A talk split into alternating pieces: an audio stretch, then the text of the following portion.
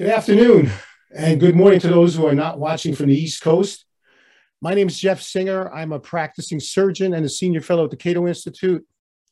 51 years after President Richard Nixon initiated the latest war on drugs, overdose death rates have reached historic highs and have grown exponentially since the late 1970s.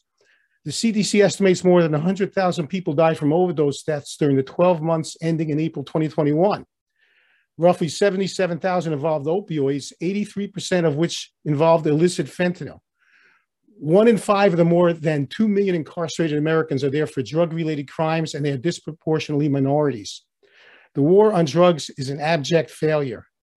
In, in 1862, President Abraham Lincoln addressed Congress before signing the Emancipation Proclamation, saying, quote, the dogmas of the past are inadequate to the stormy present. As our case is new, we must think anew and act anew. We must disenthrall ourselves, and then we shall save our country. The death and destruction in the wake of 51 years of failed drug policy calls on Americans to think and act anew again. Recognizing the failure of the drug war, Portugal decriminalized all drugs in 2001 and redirected resources to harm reduction and rehabilitation of substance use disorder. Portugal's success in reducing overdose deaths and the spread of HIV and hepatitis without an increase in teen drug use has served as a model for other countries. Similarly, Czechia and Uruguay treat personal possession and use of illicit drugs as a health issue, not a crime issue. In November 2020, Oregon voters approved a proposition decriminalizing drug possession and use within the state's borders. However, some scholars believe decriminalization doesn't go far enough. They argue for full legalization and regulation, much as was done with alcohol prohibition. To discuss these two fresh approaches to drug policy in the United States, we're fortunate to have with us three very expert people with unique knowledge of this subject. Congressman Earl F. Blumenauer represents Oregon's 3rd Congressional District since 1996 and has expertise in marijuana and other drug policy reforms. He has been a lead sponsor of bipartisan legislation to legalize marijuana and recently led a bipartisan group of lawmakers in urging the Drug Enforcement Administration to stop blocking access to therapeutic psilocybin treatment for terminally ill patients. He's also co sponsor of the Drug Policy Reform Act introduced in July 2021 that would decriminalize drugs at the federal level. Dr. Carl L. Hart is a psychologist, neuroscientist, and psychopharmacologist and Ziff Professor of Psychology at Columbia University. He's author of numerous books, including most recently Drug Use for Grown-Ups, Chasing Liberty in a Land of Fear. He's a leading expert on the neurochemical effects of drug use and has supervised government-approved research on the use and effects of various currently illicit drugs. Trevor Burrus is research fellow at the Cato Institute's Robert A. Levy Center for Constitutional Studies, editor-in-chief of the Cato Supreme Court Review, and author of numerous works on drug prohibition and drug policy. After each of our experts share their thoughts, we will engage in a conversation and take questions from viewers. Please submit your questions on the Cato event website or on Facebook or Twitter using the hashtag, hashtag Cato Health. Let me begin with Representative Blumenauer. Uh, Representative Blumenauer, thank you so much for being here. Uh, please share your thoughts on how you think we should think anew. Thank you, Jeff. It's always a pleasure to talk about drug policy with my friends at Cato. Uh, this is an area that uh, you have been steadfast and very helpful and insightful. Uh, it's an area that I've been involved with throughout my public service career. Uh, Oregon was the first state to decriminalize cannabis in 1972 and we've been on the pioneering side in terms of uh, medical marijuana legalization, um, and more recently, uh, this last uh, in the fall of 2020, uh, we moved forward in the next steps in terms of um, a measure that uh, passed with 50 over 55% of the vote uh, that authorized psilocybin uh, therapy in a supervised fashion, which I think has tremendous potential in terms of dealing with addiction, uh, end of life. I mean, it's a whole array of opportunities um, to take advantage of something that's been known uh, to humankind for millennia. At the same time, we approved with a 50, over 58% uh, our measure to uh, uh, decriminalize and focus on addiction treatment. Um, I think this is the wave of the future. We're not quite Portugal yet in Oregon, but we have demonstrated, we have demonstrated that there is broad public support for these concepts. Um, and they are, uh, frankly, an antidote to a failed war on drugs. Uh, Jeff, you mentioned the, the sorry history of over half a century. Um, it's hard to, I think, fully convey the magnitude of these destructive policies at a time when we are watching people cry out for racial justice in this country, uh, to look at the tragic consequences of this war on drugs, largely focused against people of color, especially young Black Americans. Um, it's devastating.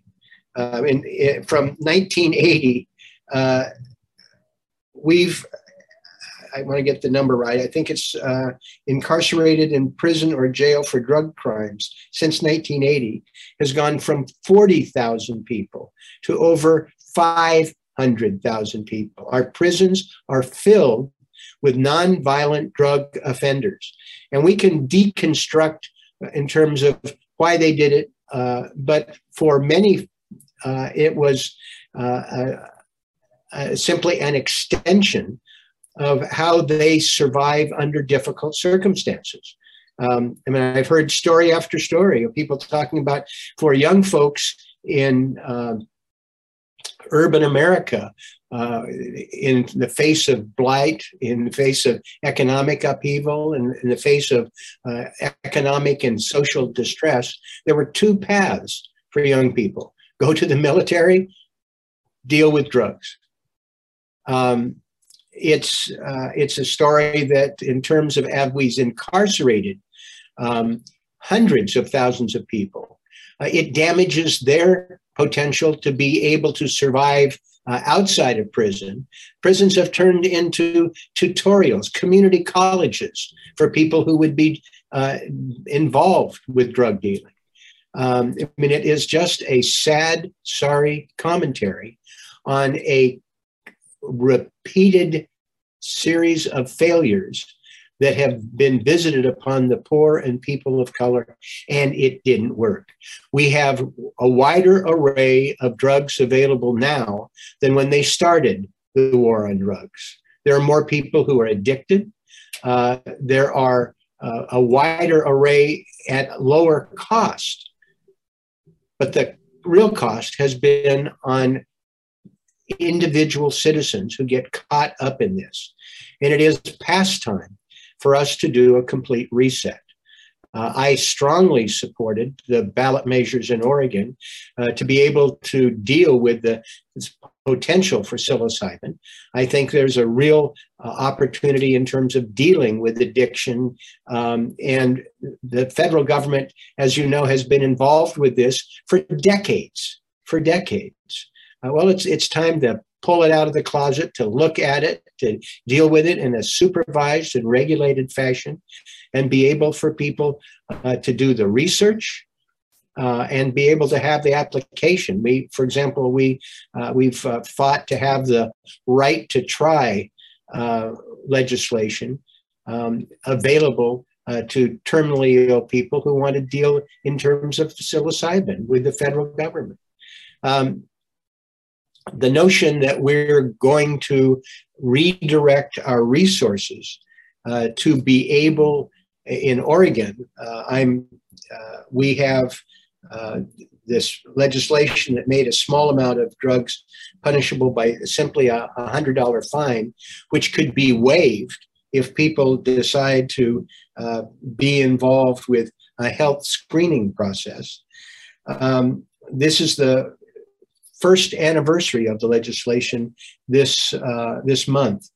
Uh, we've been able to devote uh, tens of millions of dollars uh, for peer support and crisis line support, provide services to 16,000 people, um, 60% of which engaged in harm reduction services.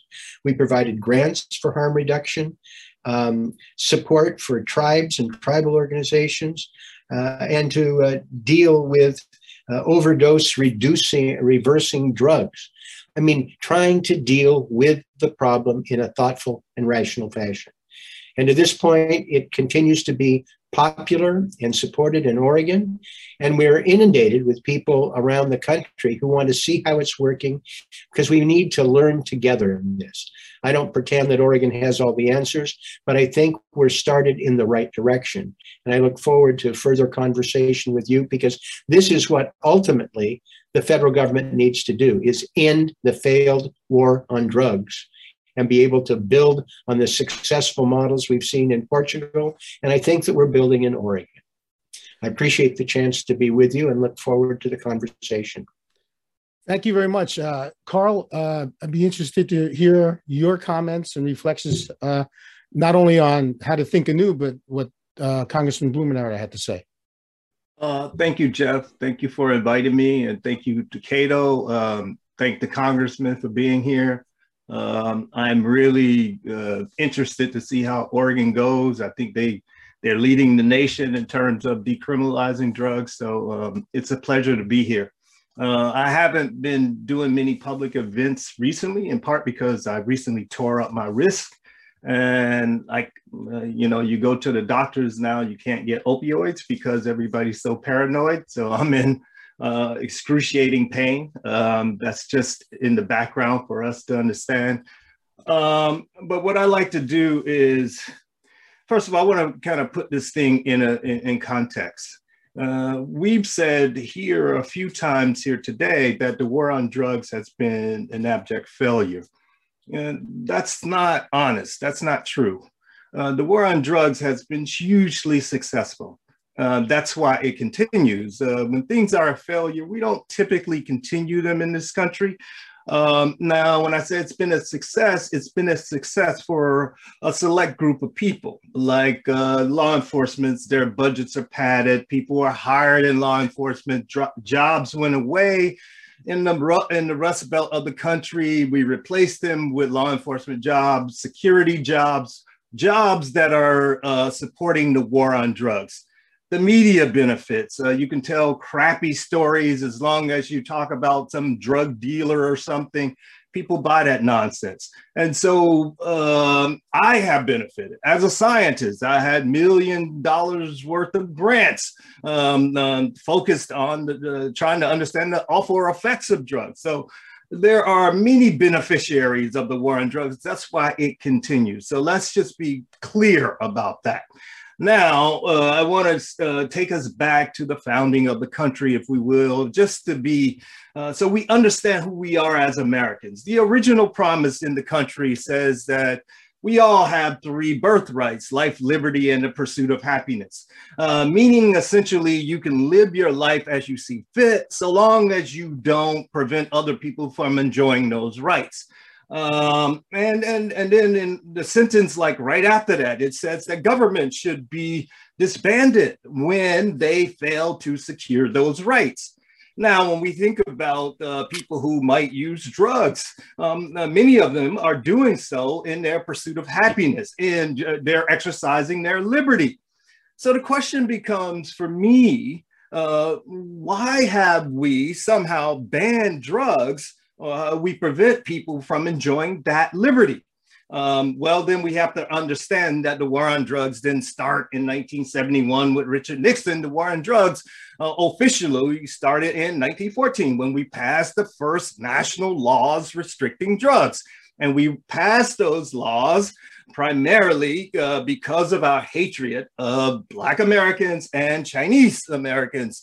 Um, we restricted opioids because of the Chinese and cocaine because of Black people. So that history I talk about in my in my book, Drug Use for Grownups, and you can check that out. But I just wanted to make sure that we have some context here, that we clearly understand what's going on. Uh, now, when we think about where we are today, um, Oregon has led the way in term in the United States in terms of decriminalizing drugs, trying to make things right. Um, uh, that, uh, but it's important for us to understand that decriminalization simply means that people are uh, people won't be arrested or criminally charged for possessing drugs.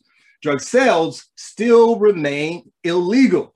What that means is that decriminalization does nothing for the black market or does nothing to ensure that people have drugs with uh, some sort of quality control. Now, people will still get drugs that contains contaminants.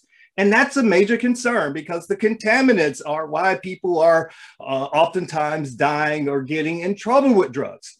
Another concern with decriminalization is that um, uh, police can still selectively arrest uh, people that we don't like. Uh, let me just give you an example. Uh, Baltimore, for example, decriminalized cannabis in 19 in, in, in 2014. Between 2015 between 2015 and 2017, the Baltimore police arrested uh, more than 1,500 people for cannabis possession. 96% of those people were Black, even though Baltimore only has a, a, a, Black population of 60%. Similar sort of numbers happened in New York, New York City, when New York City uh, decriminalized uh, cannabis. So decriminalization is a nice intermediary step, but it is not the end goal. Please understand that. The end goal is legal regulation so we can have quality control. Uh, between 1920 and 1933, the United States uh, prohibited alcohol. That's when pro- uh, alcohol prohibition occurred. During that time, tens of thousands of Americans were killed or maimed from tainted alcohol.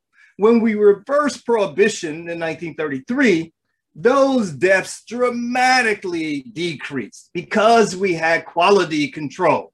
And so, in order to get a get, get a better understanding and control of the current situation, we need to legally regulate. That would enhance the quality control.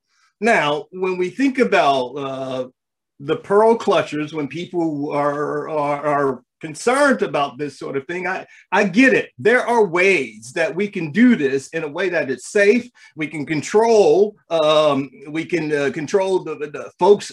Uh, we can have age requirements. We can have competent requirements. We can have a number of things in order to enhance the safety of this activity.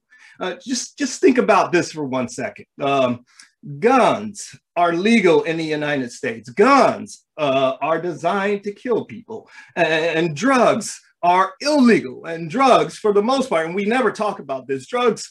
Uh, these drugs that we're talking about, psychoactive substances, they bring people happiness, they bring people joy, bring people together. I understand that some people get addicted, but that's a small minority. But we oftentimes go to the frame of addiction as if it's inevitable, and it's not. Um, addiction has more to do with the social context than the drugs themselves, but we act like addiction is about the drugs, and they are not. Uh, the problem is the people who in, who engage in this conversation don't look at the science and don't look at the evidence. Um, um, and so if you do, you would understand that. And by the way, I am not suggesting that we should ban guns. That's not the argument. The argument is that uh, we are trying to regulate guns in a way to keep the population safe, but also make sure that they are available for people who use them and, uh, uh, or need them for uh, whatever reasons. Um, and we can do the same thing with drugs. Um, um, and if, if that doesn't uh, cause some people some dissonance to understand that we are doing this with guns, but we uh, we haven't even tried to do it with drugs, then something's wrong. Um, I, I, I want to leave my comments there and um, let Trevor speak, and, and, and then I'll join you all back in the conversation in a bit. Thank you. Thank you very much. And uh, Trevor, let's hear what you have to say. Uh, well, thank you, Jeff. Uh, thank you, Congressman Blumenauer. Thank you, Carl Hart, uh, for those words. Um, it's tragic this is the there's really no other word for what the drug war is. Uh, this background I have here actually is Independence Hall in Philadelphia, where they wrote the Constitution. I'm glad that Carl brought up the Constitution and the freedoms that we are guaranteed by that document, or, or guarantees those freedoms. And it's a it's sort of strange if you think about it. I mean, I I work as a constitutional lawyer, and one of the things that's strange is that we had to pass an amendment to the Constitution to prohibit alcohol, and then we passed another one to take away that amendment. But we prohibit drugs by statute. Uh, doing the exact same thing and doing the kind of damage that these prohibition statutes do. I'm very, very glad that Carl, you know, defended the fact that, as his book says, drug use for grown-ups, which I highly recommend. Adults are presumed to have the ability and and and right to alter their consciousness uh, in many different ways, and we are completely okay with doing that when it comes to alcohol, when it comes to tobacco, it comes to caffeine and many other substances. But there's something about these other drugs uh, that apparently means we're not allowed to alter our consciousness. Now, I want to be very clear. I'm not going to say you should go out and do all these drugs, but what what I do want to say, and, and Carl has done excellent work on this subject, is that opioids, cocaine, uh, uh marijuana, alcohol, they all kind of follow the same pattern, which is that 20% of the users consume about 80% of the drugs, and 20% of the users could be called so called problematic users, however you want to define that.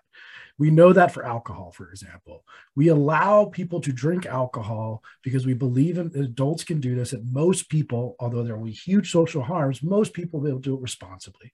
We have licensed drug dealers, otherwise known as liquor stores, uh, that are regulated by the government so people know what is inside the alcohol and allow people to responsibly consume this. Uh, the weird thing from the libertarian standpoint is this is the one area where people seem to think that prohibition is the ultimate form of regulation. Prohibition is the absence of regulation. It's complete anarchy.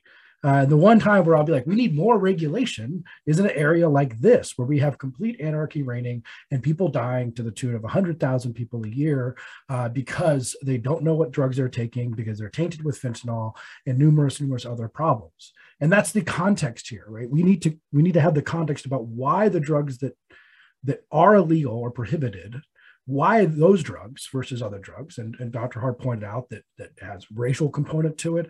It has a huge i mean it, i think a lot of people think that scientists got together listed the 100 most dangerous drugs from top to bottom and then just prohibited them in order and put them into different schedules. But this is of course not true. Uh, drug prohibition basically resides depends on three different concepts. One is the perception of the drug user what kind of person uses that drug, especially what kind of race they are. Uh, two, perception of the drug. What does the drug do to you? So, when, when marijuana was first, the first federal marijuana law, the Marijuana Tax Act of 1937, uh, there was a perception that marijuana made you into a psychopath. Uh, and most people who, seemingly, most members of Congress and senators who voted for that act were many of them were not clear even what it was because they intentionally chose the word marijuana rather than the more common with the with the Spanish connotations, the Mexican connotations, rather than the more common word cannabis, which people were quite familiar with. Uh, and then three, the other tenet of the drug war is the dehumanization of the drug user. We, we have had a big movement over the last decades to humanize people who alcoholics for example mental health in general to say you have problems with alcohol. I'm going to treat you as a human being. We understand that people get into problems with alcohol because they are coping with something in their life. They're coping with past trauma. We understand that for alcohol. We do not seem to understand that at all when it comes to opiates. We have this idea this puritanical sense that the reason people are, are consuming opiates is, is categorically different than alcohol and that they're pursuing some sort of hedonistic morally tainted kind of high as opposed to trying to cope with the day and get through it. And, and instead what we do via the prohibition regime is that we push them into these dangerous drugs. And it's even worse than just tainted drugs. We push them into the most potent forms of these drugs. We saw this happen immediately after the Harrison Narcotics Act in 1914 we saw that people who could get opiates on the shelf in the form of laudanum or different sort of soothing syrups and a bunch of different over the counter things, uh, those things disappeared. Uh, and suddenly the only thing they could get was morphine and then eventually heroin.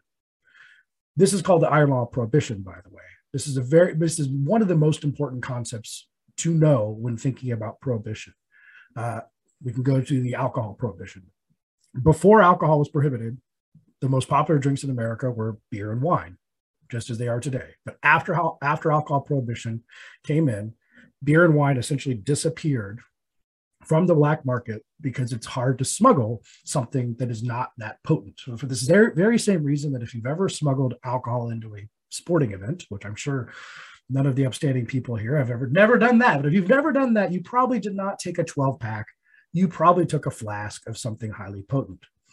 This is precisely why, and, and the moment, by the way, alcohol prohibition ended, people went back to beer and wine. Precisely why we, we've killed about 70,000 people due to fentanyl. And let me be very clear that those deaths are on our consciences. Like they are part of the drug war. People did, Dr. Singer can say, people prescribe and administer fentanyl all the time safely. Uh, fentanyl is being chosen by drug smugglers because it's so incredibly potent that it's impossible to stop. And let me make that clear it is impossible to stop the more you crack down, the more the drug smugglers prefer the higher potency version of the drug and therefore put drug users in extreme danger when you're talking about one of the most poisonous substances on, this, on the planet. I mean, in strict form, fentanyl is more poisonous than strychnine and other and arsenic and other more more po- traditional poisons but it's not really a demand side phenomenon i mean there are people who demand fentanyl but i can guarantee that no one demands fentanyl if they don't know what's in their drugs, because the difference between dying and getting high can be just a few milligrams of fentanyl. So you would want to know what is in the drugs to begin with. So that's very clear. You take away prohibition, you make legalization, you give people safe supply. We could talk about what that means. Because again, when we say legalization, we have to be very clear what we mean. Like alcohol is not just legal. You have to be of age, the people who produce it have to go through different regulation. The people who sell it have to go through different regulations. Alcohol is not just legal. Cocaine is more legal than heroin. Prescription drugs are somewhat legal, but not completely over the counter legal. But if we made some form of safe supply for people to get this, for, for people who are chemically dependent upon opioids in particular, we would save conservatively 50,000 people. Uh, it's not even that. It's not, I would say even exaggeration. We would save the lives of conservatively 50,000 people. So it's time to start thinking differently. I mean, I think, you know, maybe at Cato we were radical, you know, 1985 saying this stuff, but now people have to know that prohibition does not work. And not only does it not work, it makes things worse in every possible way for the people who use drugs. And so the thing we have to do is humanize, love, and care for people who happen to use substances that are on the disapproved list, just as we do for alcoholics. And that's the way we move forward. I like how Dr. Hart said this when we were talking before. He has a love supreme uh, behind him there on the shelf. And that is ultimately the way out of this is to actually stop dehumanizing opioid users in particular and treat them like human beings. Uh, and maybe we could find a different way. Thank you. And I look forward to the conversation. Thank you, Trevor. Uh, Congressman Blumenauer tells us that he has to leave in about five minutes because he has an important uh, vote he has to to make. So I want to direct this question at him so he can get his thoughts on this. Um, safe injection sites, as you know, are, a proven harm reduction strategy. Uh, they've been reducing overdose deaths and the spread of disease since the late 1980s. Uh, they operate through much of the developed world, including Europe, Canada, Australia. But here in the United States, the crack house statute makes them federally illegal. We now know that the, the Biden Justice Department is considering maybe accommodating them, even though the previous Justice Department was threatening prosecution when a group in Philadelphia wanted to establish a, a safe consumption site.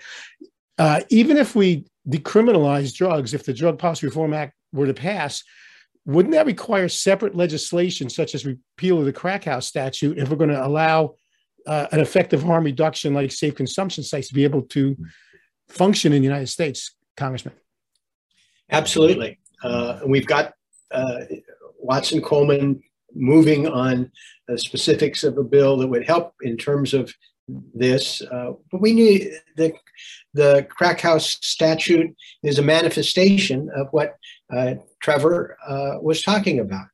I mean, this is insane um, in terms of the uh, magnifying the impact of prohibition, distorting people's behavior, and not being able to deal with them directly. I appreciate the effort, the reference to what happened during Prohibition in terms of all the people who were poisoned by uh, clandestine alcohol.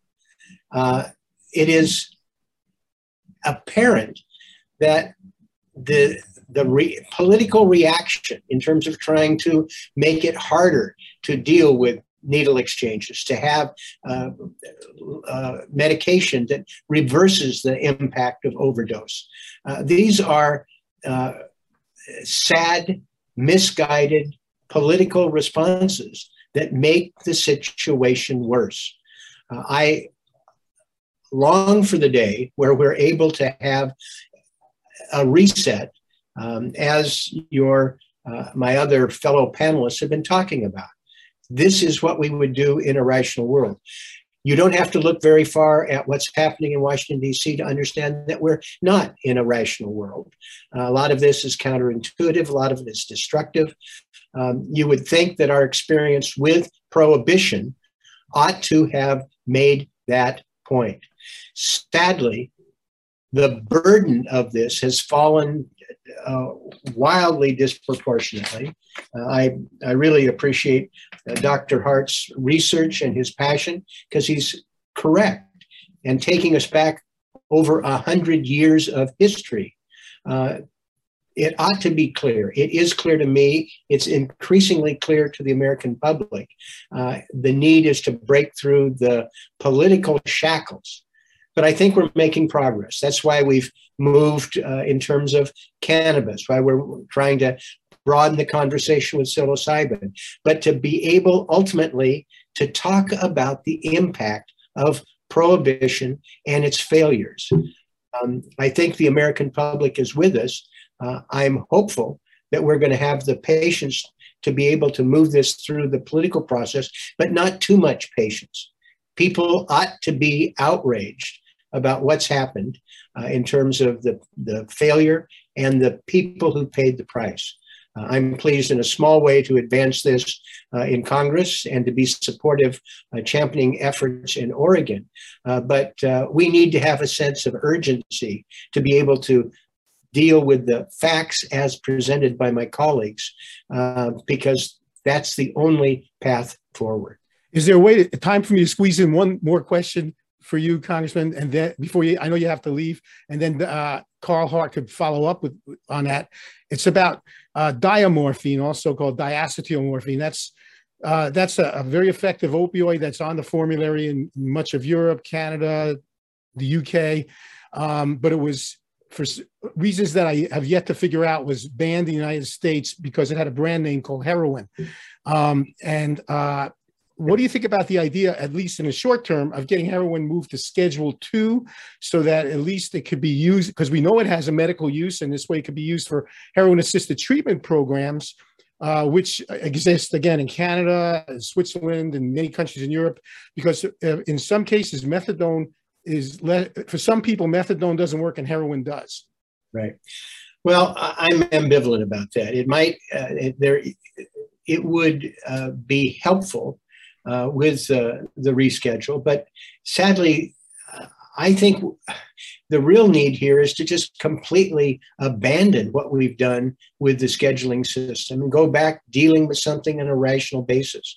Uh, going to Schedule 2 um, might help in the short term, but I think it's just kind of masking the problem we've got with a system that is really irrational and not particularly productive. Uh, and it's delaying what we need to do with the larger reset. Okay, uh, thank you. Uh, Carl, would you like to comment on that? And I know that, the congressman has to go. I really appreciate you having you, taken the time out of your busy schedule to be here. You know, Jeff, you know, Jeff, I think uh, since we have the congressman, it might be helpful to like ask him about his expertise in terms of what might the American public do better to um, support uh, his, what he's doing in Congress and in order to get these changes. Um, but asking him about the pharmacology and that sort of thing, I don't think that's outside of his wheelhouse. Um, how can we, uh, as a public, um, um, support you and people like you who are trying to get changes? What do we need to do? Well, I think being able to continue what we've done in cities around the country, what we've done in states around the country, where we go directly to the people, bypass a lot of the experts, bypass the legislative process that can be captured by people who have a punitive and narrow minded view. I have tremendous confidence in our being able to take this message to the public. That's where we've been making progress on cannabis. That's where we're making progress in terms of decriminalization broadly. Um, the people get it. The people understand uh, the power of uh, what you've reported on in your writing and your research. And I think ultimately it's the people that are going to rescue us uh, from uh, this uh, continued uh, insanity of the war on drugs. Thank, Thank you. you. Very much. Thank you, you very much for coming. Thank you. Uh, Trevor, did you want to say something about this? I, I think that's entirely correct. what Congressman just said, and and that and also what Dr. Hart said at the beginning of his remarks, which I thought were very well chosen. Like when you say the drug war doesn't work, you need to define what you mean by work because it might work for certain constituencies, and that and that's almost the, the even more perniciousness of it, because you do have something, for example, uh, beginning with racial or racist overtones, but now it's almost it can be almost worse when you play that game forward because say in 2009 i believe it was when california was trying to legalize become the first state to legalize marijuana who spent the most money opposing that? Prison guard unions. And they were you know i i guarantee that many of them were not doing that because they were racist they were doing that because it was a jobs program and if you turn the gov the, the drug war into a jobs program which it is for so many people you have all of these interests that are difficult to fight against uh, but the people, I think the congressman's correct. The people are get it at least to some degree. I mean, I feel like you know when I was a teenager, I would advocate for drug legalization, and and people thought I was crazy. But now I think if you go up to the average person, you say, "What do you think about legalizing drug?" And again, I will make that clear. Jeff, you asked about making mm-hmm. heroin Schedule Two. This is available. I mean, I, I say legalize heroin, which is to say, in this example, make it as legal as fentanyl. So, right, fentanyl is more legal than heroin because Dr. Singer, as a doctor, can prescribe fentanyl, and I think you do it about every day, uh, or, or, quite often, to people for medical uses. Uh, so heroin is less legal than fentanyl. And people say, "Oh, what's going to happen if we made heroin Schedule Two? Well, cocaine is also Schedule Two, and I don't see, uh, you know, this is not really affecting the market. It just affects the kind of regulation and treatment people can get. And Dr. Singer is completely correct, and I'm sure Dr. Harkin weigh in on the fact that if you're if you are someone who is compulsively using opioids and you decide that you want to quit that's the first thing. You have to decide you want to quit. You can't you can't be forced into this but if you decide you want to quit you need to have many many options available to you to able to be able to quit including possibility of prescription heroin like you need to have them available. Maybe methadone works for some people. Uh, it's very similar to qu- trying to quit smoking. Does vaping work for some people? Does the patch work for some people? Does the gum work for some people? Well, you want all those options available, and you don't want the prohibition to come in and create a problem like for example today so i am a nicotine addict. I vape nicotine. I don't smoke anymore. But due to the restrictions on shipping of nicotine of vaping products i have not been able to get a new supply and i'm seriously considering going buying a pack of cigarettes. Well this is exactly what people do when they lose their supply of, of opiates and go to get heroin in the black market. So we just need to have regulated safe supply and do this like adults.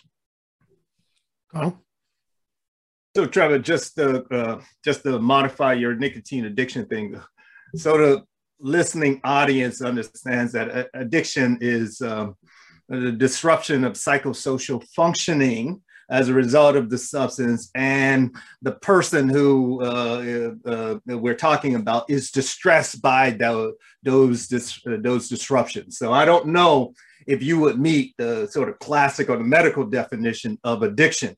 Um, I, I, make that point because in our society, we use the word uh, loosely, and then that way, that's the way we kind of um, uh, take over this conversation. Um, the conversation is always hijacked by addiction. Uh, addiction, as we all pointed out, um, make up a, a, small percentage of the people who use the substance, but we always go to the frame of treatment and addiction. And uh, I think that's one of the reasons that we've been banning these substances because we have this sort of skewed perspective of what happens with these drugs. It's like thinking about uh, cars. If you want to talk about cards I don't know, you may like fast cars. But then the, uh, the, only conversation that the people are wanting to have are car accidents. That's stupid. That's what we do with drugs. And, and so when we think about drugs, you nicely pointed out uh, the John Coltrane Love Supreme. That's what I think about. I think about uh, being a better person. I think about being more magnanimous. I think about being more empathetic. I think about all of these things in terms of which makes me feel better, uh, which increases the likelihood that I would treat other people better. All of these sort of things need to be discussed when we're talking about drugs, and we don't. But we always talking about the poor person who is addicted for example, we think about uh, supervised consumption facilities, which are uh, important to have in any society as wealthy as ours. It just means that people can go to a place in which they can safely use, and you have some medical um, help there if you need. But let's be clear the people who are going to those facilities are people without houses you know, I use drugs. I would never go to one of those facilities because I want to use in the privacy of my own space. Um, but we act as if that's a drug problem. That's not a drug problem. That's a housing problem. All of these things become other problems, but not a drug problem. But the people who are delivering these services, one of the ways they get money and attention is to pretend that these are drug problems. These are not drug problems. Uh, all of these sort of conflations are the reasons why we have this awful policy. So we have to be absolutely clear when we're talking about uh, of, of, this subject, and we have to be real precise in, in, in our discussions. You know, that's it's interesting. You, you just said that. And there's a question that came in from YouTube uh, from owner Uric saying, "What are some ways to tackle the misaligned misaligned incentives, uh, such as you know success for cops, success for politicians, and also success success for people in the in the rehab industry by maintaining this war on drugs. I, I think about with, with cops, for example, um, um, we need to redirect their efforts such that uh, there is an important uh, service that happens outside of this country called drug checking where people can submit small samples of their substances and have them tested, and then they get a, a chemical uh, printout of the chemicals that are in them. Uh, we can have cops um, actually help people to do those sort of things. We can have, we can forbid cops from arresting these folks. Instead, um, uh, making sure that uh, we um, uh, use them in support of people's uh, activities as opposed to uh, preventing people uh, from engaging in these activities. Um, in terms of the treatment industries, um, you're not going to really help people um, uh, in terms of the drug sort of scene uh, who are having problems. If you're not tackling co-occurring psychiatric illnesses, if you're not tackling pain issue, if you're not tackling housing, employment, all of these sort of things, if you're not tackling those, many of the people who are delivering services, uh, drug treatment services, are simply not qualified to be delivering services. And so um, we haven't said that sort of thing. Um, and if we're not tackling poor parenting in this country, all of these issues are all are uh, uh, masquerading as drug problems when in fact there are these other problems. And so if we're not shifting people's skill set to deal with those issues, then we're not going to do anything.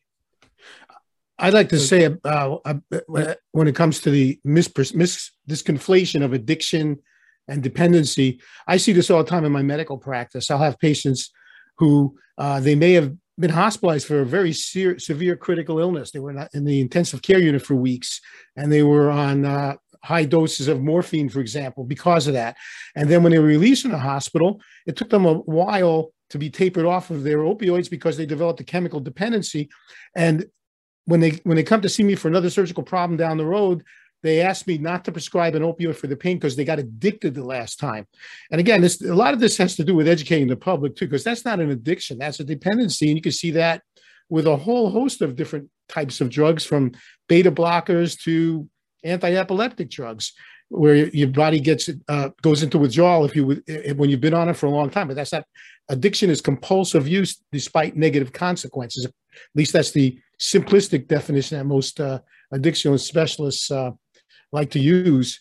Um, I, there's an interesting question I got here. I think might be good for well for either of you. Uh, uh, Anonymous says people who do not drive cars well pay more insurance premiums than those who drive well.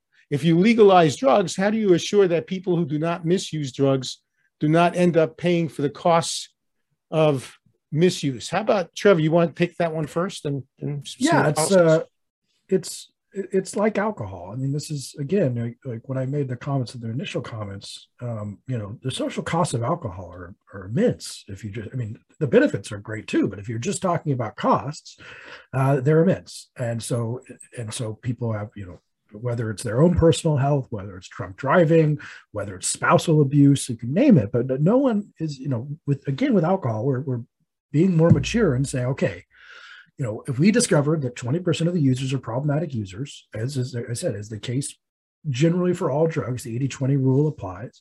Uh, the answer to that is not to ban all the other 80% from using it uh, and make it dangerous for the 20%. That's that's what we're doing with the other drugs. So the answer is, is you said in 1980, it was early 80s, uh, when you had sort of a realization that there was a drunk driving problem right? And that you know, in the in the seventies and stuff, it was not very social. It was not socially looked down upon as much. The penalties for drunk driving weren't weren't huge, uh, but there was a big awareness that drunk driving was a huge problem. But the response to that was not to ban alcohol because drunk driving is a huge problem. You go after the negative, the externalities, the problematic users. You make regulations about the kind of stuff that the question was about. When people's drug use hurts other people, uh, you try and address that you don't come up with the sledgehammer of prohibition and harm everyone in the process. Uh, I like to say just one thing mm-hmm. about that. Uh, I, I, like the questioner to think about uh, um, this for exa- an example. Um, I, I, I pay t- taxes for my home and so forth for the local schools for a number of things my children didn't go to school here. They they are uh, beyond the school age now, but I still pay taxes. I still support the local schools as part of my patriotic duty. You know, so this notion that uh, I don't want to pay for other people's uh, we need to get out of that mindset. I mean, as members of society, we pay for things that we don't use all the time as part of our taxes. Um, that sort of notion, that mindset in the face of this horror is childish. And so I want people to think about uh, what we're currently doing to people who, for example, who are in chronic pain and they can't get their medications. And there, some are committing suicide people who are going to jail, people who are not allowed to um, uh, live the promise of the United States. Far more important.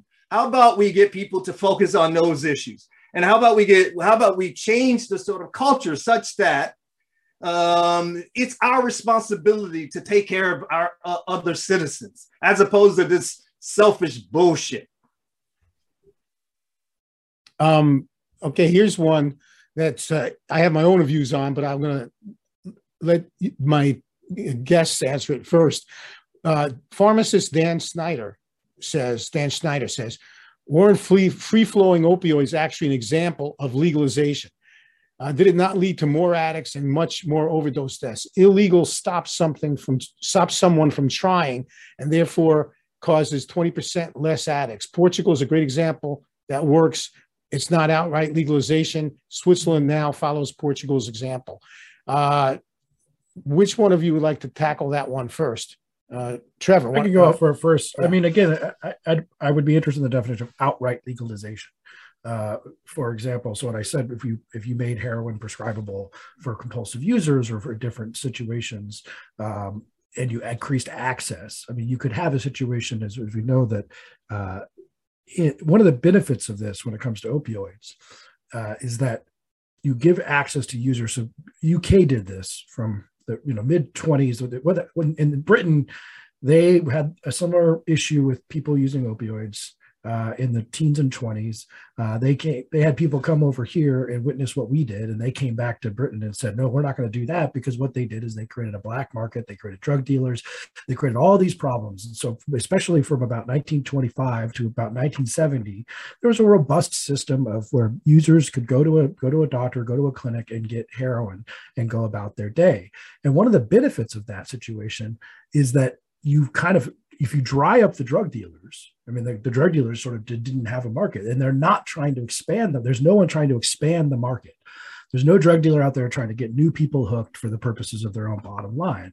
They're just people who are already chemically dependent upon opioids who go and get it in a responsible, mature way. And so he's the question is correct in the sense that if you did legalize, generally speaking, use will go up, uh, and that's just how things are. Use of marijuana definitely went up when they legalized marijuana in my home state of Colorado.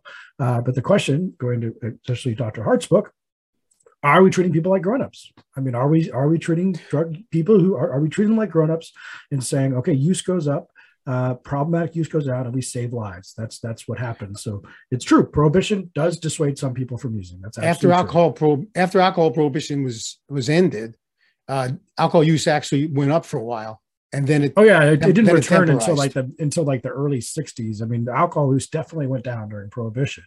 Uh, but but that, that's why you have to have the mature conversation about are we treating people like grown-ups? Yeah. unless you just think that alcohol use is per se wrong uh, which some people do. Right i'm saying it went up for a while and then it temporized and now it's been you know relatively actually it's down compared to what where it was maybe 40 50 years ago. Mm-hmm. um, i'd like to say something to, to uh, in response to that. I'm going to do moderator's privilege uh, he said, aren't free flowing opioids an example of legalization? Actually, I think what he means is the prescription, uh, the, the high prescribing of opioids to patient in pain.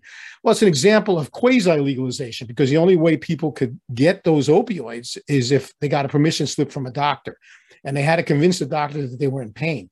Um, actually, what led to the high numbers of opioid prescription opioids initially responsible for the overdose deaths was the fact that we have prohibition, so that uh, opioids in excess of the amount that were necessarily needed got diverted into the black market, where people who wanted to use drugs recreationally preferred these prescription opioids. And I can't blame them because they had quality control, like uh, Carl was talking about.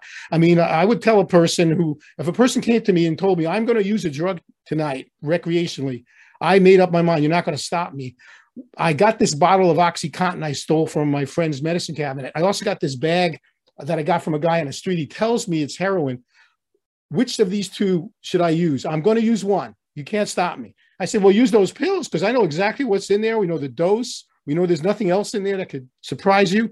So that's what happened. And then when when uh, when policymakers responded by basically punishing doctors who prescribed what they consider to be too much, the uh, uh, the supply of of, of uh, prescription pills that could be diverted into the black market got less. So the people who wanted to use recreationally just moved over to the next thing available, which at first was heroin and then became heroin and fentanyl.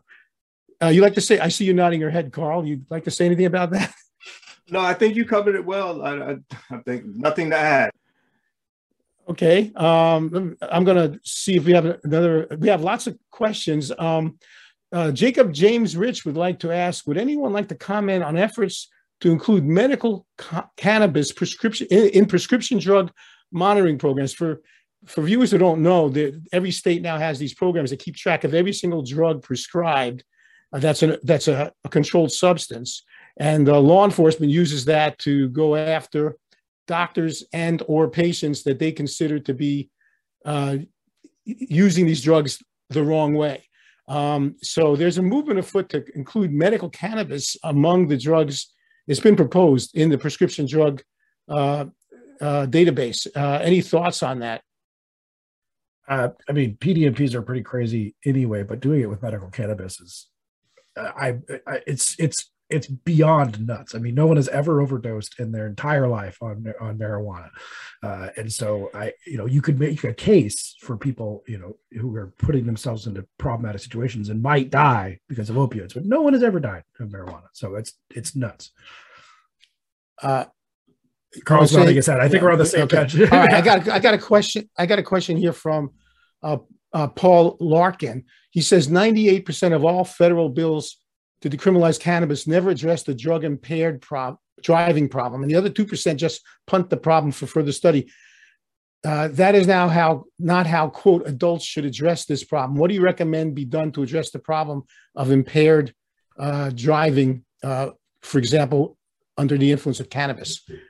Who oh, well, Paul. I mean, I, I, Paul's a friend and, and he's a lawyer too. So first of all, I think he would appreciate the fact that the, I mean, it should be this Fed should get out of the way and allow for federalism and states to experiment with different ways of dealing with impaired driving under marijuana cannabis.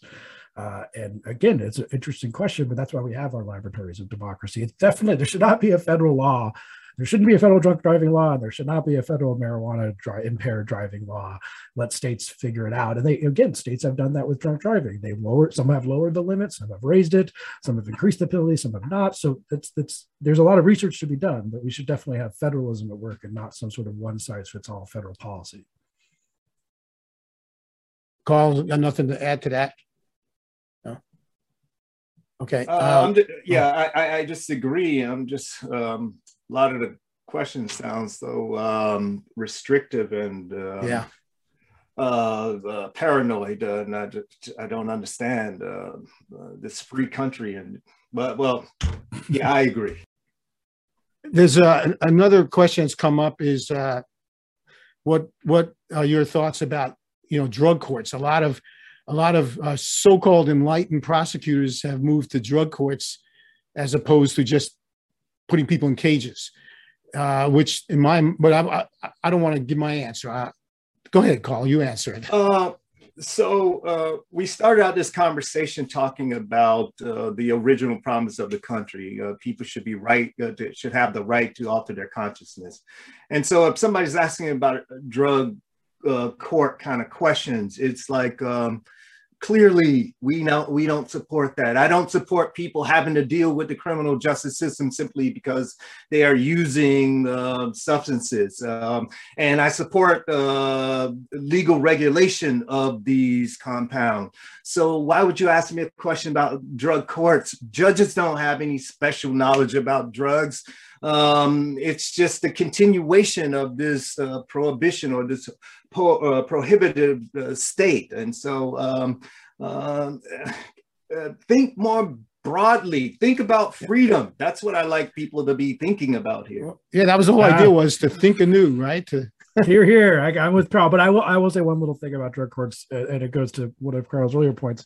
When you start listing all the people who benefit from the drug war, one of them is the rehab industry, which has a huge amount of problems to with it, uh, to say the least. And so there are many, many people who are ordered by drug courts to go into rehab, and it's not going to help them out. Ultimately, they pay a lot of money for it. That's another industry that really likes prohibition. Right. Uh, looks like our time is up. Uh, this was uh, very interesting and stimulating conversation. I hope that people who are watching uh, open their minds a little bit to new approaches because uh, doubling down on the same thing that we've been doing wrong for the last 51 years, I don't think you should expect to see any better result. Um, and for those of you who came in late and missed the beginning or who want to see it again, this is recorded and sometime pro- within the next 24 hours will be available on the Cato Institute website uh, for viewing on demand, and you can feel free to share it with others at that time. And I'd like to thank uh, Carl Hart, uh, my colleague Trevor Burrus, and Congressman Earl Blumenauer for uh, participating in this very important conversation. Uh, thank you very much.